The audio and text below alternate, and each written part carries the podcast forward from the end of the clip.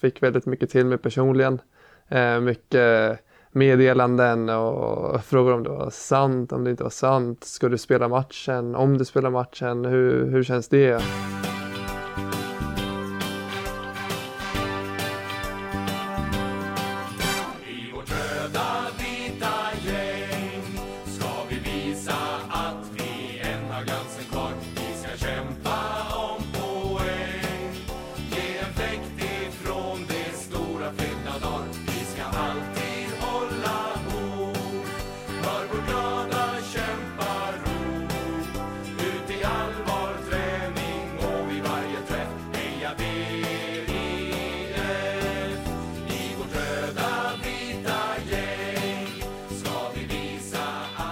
Hallå där och välkomna till Vårt röda vita gäng.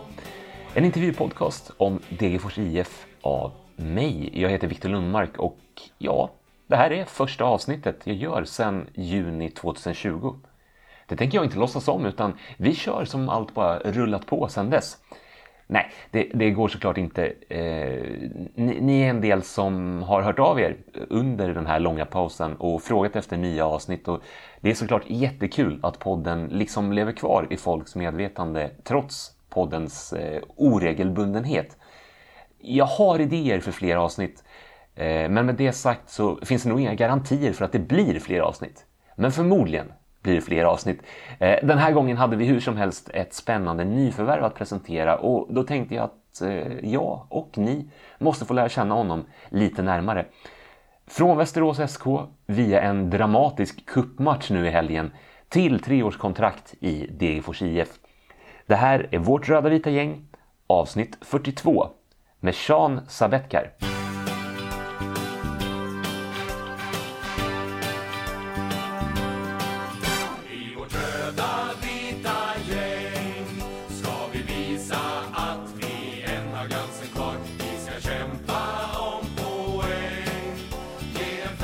Sean Sabetkar, välkommen till Vårt röda vita gäng. Tack så mycket. Det är bara några timmar sedan egentligen som du sänkte Degerfors IF i kvartsfinalen i Svenska Kuppen. Och nu är du här i Degerfors igen, men nu för att presenteras som klubbens senaste nyförvärv. Vad är det du har varit med om de senaste dygnen egentligen? Ja du, det är ytterst speciellt och lite svårt att, alltså man har inte riktigt än hunnit landa i det och kunna reflektera kring det, men det är fotboll och det är sånt som händer och då får man lösa situationen därefter. Jag hoppas på att jag är välkommen av supporterna och laget framförallt efter det som har hänt. Skämt åsido, det är klart jag blir det, men ja, det är speciellt. För situationen var ju den att en av de viktigaste matcherna någonsin egentligen för båda klubbarna, både Västerås och Degerfors IF. Och det här hade ju då, alltså fram till den här matchen hade det varit väldigt mycket skriverier i tidningarna om att du var aktuell för just Degerfors. Vad gick genom ditt huvud kring, apropå just det här? Nej, men det, som du nämnde, det kom ut i media och med det så blev det ju uppståndelse på alla möjliga håll och kanter. Jag fick väldigt mycket till mig personligen. Mycket meddelanden och frågor om det var sant, om det inte var sant. Ska du spela matchen? Om du spelar matchen, hur känns det? Bla bla bla. Så att det är klart det var mycket. Någonstans kände jag ändå att i och med att jag visste om att jag kommer spela matchen så har jag en roll i det jag ska göra, så att jag vill ju ändå göra mitt yttersta i den rollen som jag har där och då. Det hade inte spelat någon roll vilket lag. Om det hade varit motsatt situation, att jag hade varit i Degerfors, hade gjort samma sak där och då. Någonstans har jag ett ansvar och det tycker jag att jag någonstans tog, och då kan jag gå rakryggad för det. När togs första kontakten mellan dig och Degerfors angående den här övergången då? Ja, men precis. Nej, men det, rent konkret så var det väl några dagar, någon vecka innan matchen skulle spelas då. Och det blev ju, som vi varit inne på, en väldigt speciell situation. Du satt ju faktiskt i ett telefonmöte, eller i alla fall ett telefonsamtal med vår sportchef Patrik Werner och tränarduon Holmberg Solberg, bara strax innan du skulle ha din matchförberedande träning till just den här matchen mot Degerfors. Vad pratar ni om där? Nej, men där var det ändå professionellt. Det var inte så att vi pratade om någonting inför matchen från något av hållen, utan det var mer lite syn på situationen, lite förväntningar, syn på fotboll från bägge håll. Det var rätt avdramatiserat samtal egentligen, bara för att lära känna lite varandra lite. Första kontakt på det sättet. Och sen så kommer det bli mer nu i veckan här som kommer. Men sen kom du hit, spelade den där matchen. Hur skulle du sammanfatta den där tillställningen i helgen? Ja, det var en jävla match. Det kan vi ändå konstatera. Och, ja, det blev som det blev. Vi alla vet hur det slutade, men det var en bra fotbollsmatch. Mina föräldrar satt och kollade på den och sa att det var länge sedan de tyckte det var så kul och intressant att se en match som jag medverkade i. Och det, min sambo så samma sak, hon satt hemma och liksom skrek. Så att det var ju högintressant och det var spännande på många olika håll. Och det var en bra fotbollsmatch mellan två bra fotbollslag. Du gjorde 2-3 målet i förlängningen. Mm. Efteråt så pekade du upp mot himlen. Ja. Och efter en tv-intervju som du gjorde efter matchen så framgick det att det här handlade om ett dödsfall i familjen. Och vi ska inte gå in närmare på det om det inte är så att du själv vill såklart. Men hur som helst är det uppenbart att du har varit med om mycket den här senaste tiden. Ja, precis. Det har varit mycket under 2021, så det var ju mycket känslor på samma gång. Och samtidigt så, folk som vet vem jag är, som kanske har följt mig tidigare i karriären, de vet att när jag gör mål då tappar jag skallen fullständigt och liksom firar. För att jag tycker att man ska fira mål, man ska fira saker. Man vet inte om det är sista gången man gör mål eller det är sista gången man kanske kan fira någonting. Så att jag är den personen som alltid firar. Och den här gången så var det raka motsatsen till vad jag brukar göra. Och det är just för att det har varit mycket under 2021 och jag vet inte, det kom bara rent spontant och rent naturligt och ja, det blev så. Hur har du gjort för att hantera allt det här? Dels det här med matchen och med det som liksom, man säger, privata som har hänt, men också du säger alla meddelanden du fick inför om övergången. Ja, precis. Alltså, hur har du gjort? Det är ju fotboll, så att man vet att det är många människor som engagerar sig, det berör många, vilket är jättekul, men det påverkar ju oss spelare också såklart och man måste någonstans lära sig att hantera det. Jag menar, på den här nivån är det relativt mycket, men tänk på nästa nivå, vi säger Europa, då jag kan inte tänka mig, föreställa mig hur det är för dem. Så man måste hantera det, vissa gör på ett sätt, vissa gör på något annat sätt och för egen del så kände jag bara att jag löser det. Jag hanterade det på bästa möjliga sätt. Försökte kolla på mobilen kanske något mindre. Precis dagen innan. Och bara fokusera på det jag ska göra. Och det var att gå ut och spela fotboll. Känner du att du har tagit dig förbi det här nu då? Ja, absolut. Nu är det Degerfors IF och nu är det bara att blicka framåt mot det som kommer. Och det är Allsvenskan 2021 och det ska bli extremt kul. Då tycker jag att vi gör det, för att du är här nu som spelare för Degerfors IF. Du har skrivit på ett 3-årskontrakt, eller hur? Ja. Vad är det för fotbollsspelare som kommer till Stora Valla? Jag fick den här frågan förut också. Det är så svårt att prata om sig själv på det sättet. Men det man kan förvänta sig av mig i alla fall. Att jag tar min roll som fotbollsspelare på yttersta allvar. Och jag gör allting för att jag ska kunna prestera så bra som möjligt. Men jag gör också, försöker i alla fall göra så att min omgivning har det så bra som möjligt. På alla sätt och vis, både på plan och utanför. Jag försöker egentligen bidra med det jag kan. Och jag ger alltid 100%. Det är väl det minsta man kan göra som fotbollsspelare, känner jag. Varför är det svårt att beskriva sig själv på det där sättet? Jag vet inte, jag tycker att det, antingen så blir man väl kaxig eller så. Det är generellt svårt för att en sak som man har lärt sig över de här åren är att fotboll är subjektivt. Någon tycker att du är sämst och någon tycker att du är bäst. Och jag tycker att jag är passivt skicklig, men det finns säkert någon som tycker att jag är sämst med boll. Så att därför är jag lite försiktig med just att kanske säga det utåt. Men jag vet vad jag är bra på. Jag vet att jag är bollskicklig. Jag vet att jag är en smart fotbollsspelare och jag vet vissa saker, men det är upp till var och en att bedöma. Det viktigaste är att jag och mina lagkamrater och tränarna ser på det på rätt sätt och på samma nivå. Det är väl det enda som är viktigast i det här sammanhanget. Du kommer hit för att spela mittback, får vi anta i alla fall. Om det är så att tränarna kommer fortsätta spela med trebackslinje som man har gjort, och då är det, om man kollar till speltid förra året, framförallt Gustav Granat, Oliver Ekrut och Sebastian Olsson som du ska, någon av dem du ska flytta på om du ska starta i Allsvenskan. Hur ser du på den konkurrenssituationen? Nej, men jag är väl medveten om förutsättningarna när jag kommer till Degerfors. Jag menar, det är bara att kolla på förra året. En fantastisk insats av alla som spelade, både de som spelade majoriteten men även de som var utanför. Tydligt exempel på det är väl kolla på Ortmark som ändå tar sig till Allsvenskan.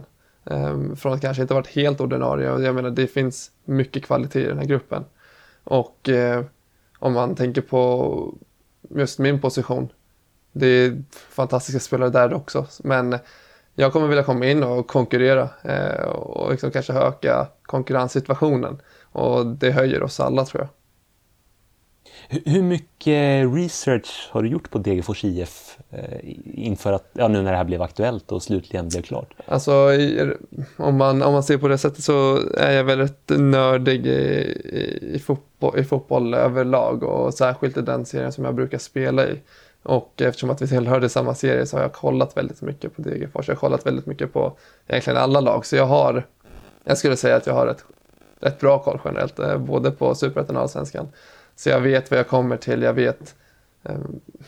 Jag har en viss förväntan inför det jag ska komma till. Och det känns som att det känns bara bra. Det ska bli kul.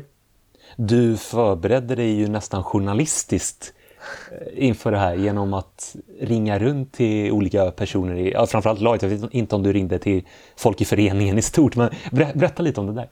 Nej, men det är väl kanske sånt som man är bara, alltså dels för att komma in med rätt förväntningar och vad man har framför sig, och dels för egen del för att jag ska komma in i det så snabbt som möjligt. Jag tycker att man ändå har något som fotbollsspelare, så är det inte kanske bara att gå ut och träna eller bara gå ut och spela fotboll, utan man måste vara medveten om vad man kommer till utanför och runt omkring. Och jag tycker sånt är viktigt, och desto bättre förberedd jag är med det, desto bättre kommer jag kunna prestera. Vilka pratar du med? Nej, men det är egentligen folk som jag känt innan ändå. Ekrot och vi har tränat individuellt tillsammans när han har varit i Stockholm. Vi har använt oss av samma personliga tränare. Niklas Maripo känner jag sedan innan. Adavan också. Och sen så pratade jag lite med Abdo Saidi som jag mötte i Norrby förra året. Dels för att han bor i Örebro, för att kolla läget där, hur han upplever pendlandet. Så det är väl dem. Pratade lite med Isma också, eftersom att han också bor i Örebro. Bara för att ha rätt förväntningar återigen. Research. Vad lärde du dig om klubben av de här samtalen? Men det var ju mycket också kring gruppkänslan, lagkänslan. Och som man har sett utifrån så är det ju någonting som är väldigt starkt i den här gruppen. Just lagsammanhållningen. Och jag tror att det har varit starkt bidragande till framgångarna som man har haft. Det är någonting som alla har bekräftat också, vilket gör att man någonstans också känner att det ska bli kul att tillhöra en sån grupp som känns bra på alla sätt och vis. Och utöver det, man pratar om fotboll, sättet man spelar på. Jag har ju en bild utifrån. Och det är intressant för mig också att höra hur känns det inifrån. Och det överensstämmer med det som man ser utifrån, och det är superkul. Du beskriver dig själv som lite nördig vad gäller fotbollen. Nu kommer du till ett samhälle som fullkomligt andas fotboll. Rakt igenom, kanske mer än någon annan plats i Sverige. Vad tänker du om det? Det är fantastiskt. Det är skitkul, och det märks. Så det är bara roligt. Man vill ge tillbaks när det är så. Du gick och kollade lite på gamla lagbilder här i fotbollens hus på Molot och Ulf Nellberg och alla de här. Vad kände du när du kollade på de här bilderna? Ja, det är många profiler, så är det ju. Så att någonstans i framtiden kanske man själv är där, vem vet. Och det är väl det man strävar efter, att bli så bra som möjligt och kunna sätta avtryck. Vi ska byta ämne. Sean Sabetkar, ett persiskt namn. Precis. Vad har du för kopplingar till den delen av världen förutom namnet? Ja, precis. Nej, men mamma och pappa är födda i Iran. Har väl bott i Sverige längre. De kom hit väldigt unga. Så att jag är själv född och uppvuxen i Sverige, i Stockholm. Men jag har ju persiskt påbrå. Har persiskt pass. Har dock bara varit i landet en gång och det var när jag var 1 år. Så det är väl absolut någonting som jag vill förankra mig i och lära känna min kultur ändå, som någonstans mina föräldrar kommer ifrån. Men jag har inte riktigt fått läge med tanke på fotbollen och allt. Men det är väl det. Jag pratar flytande persiska. Kan skriva, kan läsa. Kan prata flytande. Ja, det är väl det. Det är två unga akademiker, eller dina föräldrar, som flyttade hit. Eller vad har de för... Har du gjort din research? Min mamma är läkare och pappa är civilingenjör. Det är väl så de flesta iranier är. när folk brukar skämta om att skulle bli läkare eller civilingenjör. Och jag tog en annan väg och blev fotbollsspelare. Så absolut, det kommer från akademisk familj. Du var inne på det här med att lära känna den kulturen och den delen av dig. Jag gissar att om man säger en relativ medelsvenssonvardag, så vilka är de bästa persiska inslagen i den? Ja, den är svår. Vi har väl något som heter taarof som är extremt persiskt. Det betyder att man är... Ska ge ett bra exempel. Ett riktigt bra exempel är att i Iran så är det så att vi säger att du kommer hem till mig och jag har mat på bordet som jag kanske tänkte äta på eftermiddagen. Jag gör lunch och så blir det lite över, då jag tänkte i mitt huvud, men det här ska jag ha till kvällen. Mm. Och så kommer du hem till mig och säger så här: nej, men jag har mat, jag bjuder på det här. Och så egentligen vill jag inte det. Egentligen i grund och botten vill jag inte det. Nej. Men jag tvingar dig på det ändå. Och så äter du det. Och så känner man så här: varför är det för? Det är en så här taarof persisk grej. Att man insisterar på saker. Men egentligen är det mer för att vara snäll. Men i Sverige blir det krock. För att i svenska tänker inte på taarof-grejen. Utan det är, så här, det är en riktig persisk grej. Så här. Nej, men ta. Och då är det klart, om någon hade sagt till mig ta, då hade jag också tagit. Mm. Men den här riktiga ursprungsiranien, den hade blivit så här: varför tar han? Så gör man inte i Iran. Det är väl en sån typisk persisk grej. Och när de kommer hit så blir det lite krock. Ja. Det är en rolig grej som jag brukar ta upp. Man ser väldigt tydligt, det är så här taarof. Folk som känner iranier känner igen det. På tal om det här med olika kulturer, så såg jag att du har blivit blockad av Sverigedemokraternas partiledare Jimmie Åkesson på Twitter. Ja, såg jag något som att du hade twittrat om för ett tag sedan eller längre tillbaka? Jag vet, jag kommer inte så vad det är för. Men det är så i alla fall? Ja, det är så. Jag har ingen aning om varför. Ja, det är märkligt. Men är du en politisk person? Nej, egentligen inte. Nej, inte alls. Det är därför jag tycker det är jättekonstigt. Jag har ingen inblandning i någonting. Nej, jag har ingen aning. Fråga honom. Var det något du gjorde i en VSK-match som han blev upprörd över, tror du? Nej, jag har ingen aning. Det måste ha varit... jag har haft Twitter sedan många, många år tillbaka, så jag har ingen aning. Jag har faktiskt ingen aning. Men inte en politisk person då. Men jag tänkte, som allsvensk spelare som du blir nu, så får du någon form av plattform att uttrycka åsikter eller värderingar, och att man ändå når ut till en publik, nu inte en publik på läktaren men kanske i sociala medier och sånt där, så att det finns ett intresse kring ens person. Vad är dina tankar om vad du vill göra med den rollen?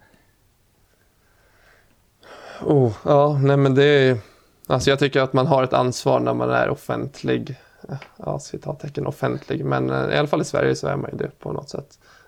Jag tycker att man har ett ansvar, och särskilt gentemot unga som ändå tar efter.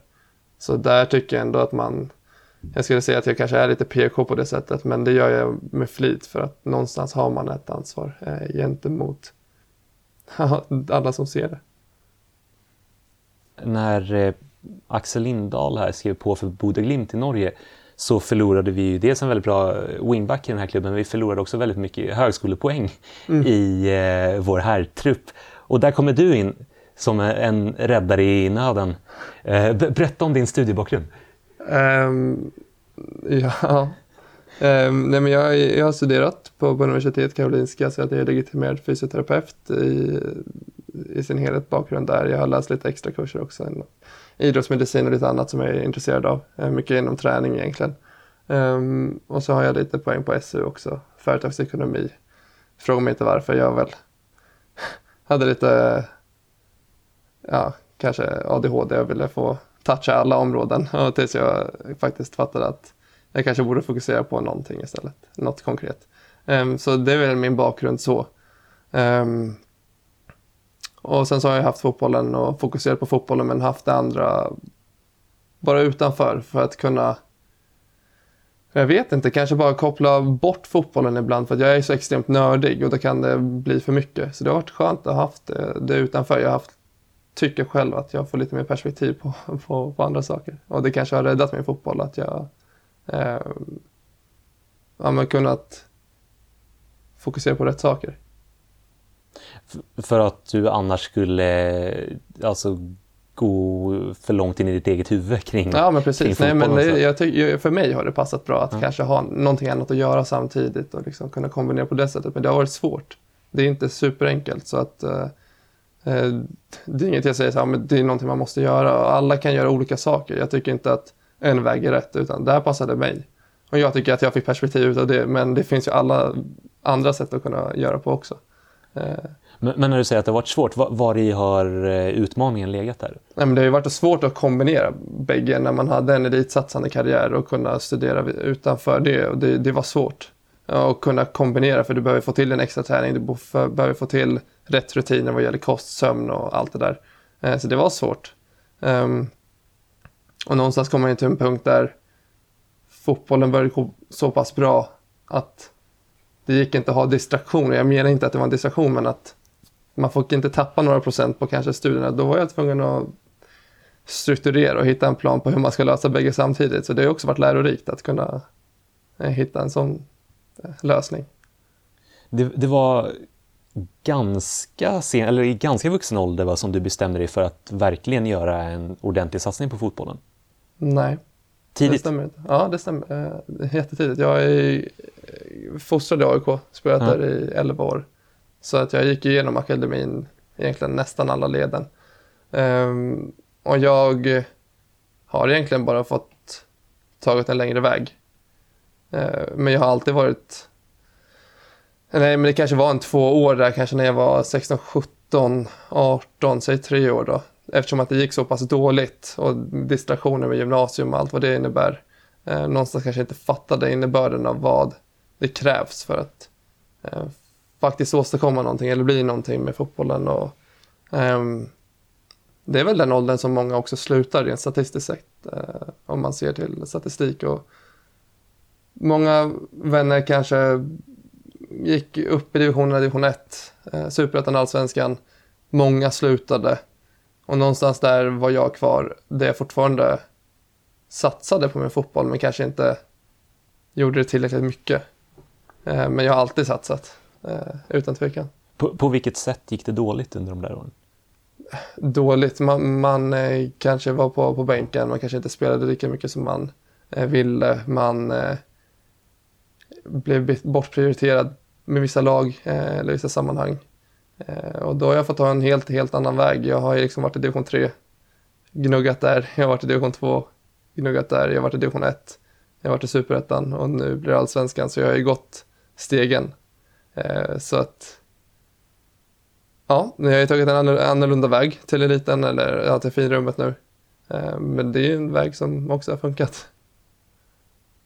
Vi började ju det här samtalet, just det vi är inne i nu, i din utbildning. Egentligen en sak som jag tänkte komma tillbaka till där, fysioterapeut. Som sagt, det är alltså en akademisk kompetens som är direkt applicerbar på ditt jobb som elitfotbollsspelare egentligen. Är det någonting som kommer märkas här i Degerfors IF, tror du? Att du har de här kunskaperna som ju är rätt eftersträvansvärda i fotbollsklubbar? Alltså, kanske enskilt mellan lagkamrater jag kan ge tips och råd. För jag känner att jag är stark inom de områdena. Och då har jag applicerat mycket den kunskapen på mig själv. Så det är väl mest det, annars nej. Jag är fotbollsspelare i grund och botten. När du applicerar kunskapen på dig själv, hur kan det ta sig uttryck? Nej, men det är väl mycket att man kan teoretisk fakta, du vet. Och då vill man testa på den teorin i praktiken. Och då har man ju sig själv som försökskanin, liksom. Det är väl mest det.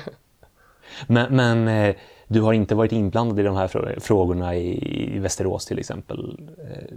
Nej, vi har haft duktiga fysioterapeuter som är en del av liksom ledarstaben. Sen så har ju man pratat kanske med fysion kring vissa delar bara för att hjälpas åt. Men det är ingenting som jag har varit aktiv i, nej. Men det är någonstans där du ser din karriär efter fotbollen, eller? Jag vet inte. Jag vet inte. Det kanske är någonting inom vården, men inte just det rent praktiskt. Nej, kanske inte. Det får vi se.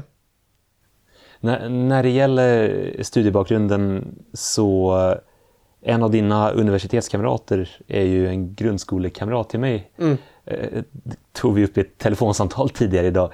Jag var ju såklart tvungen att skriva lite med honom inför din ankomst här.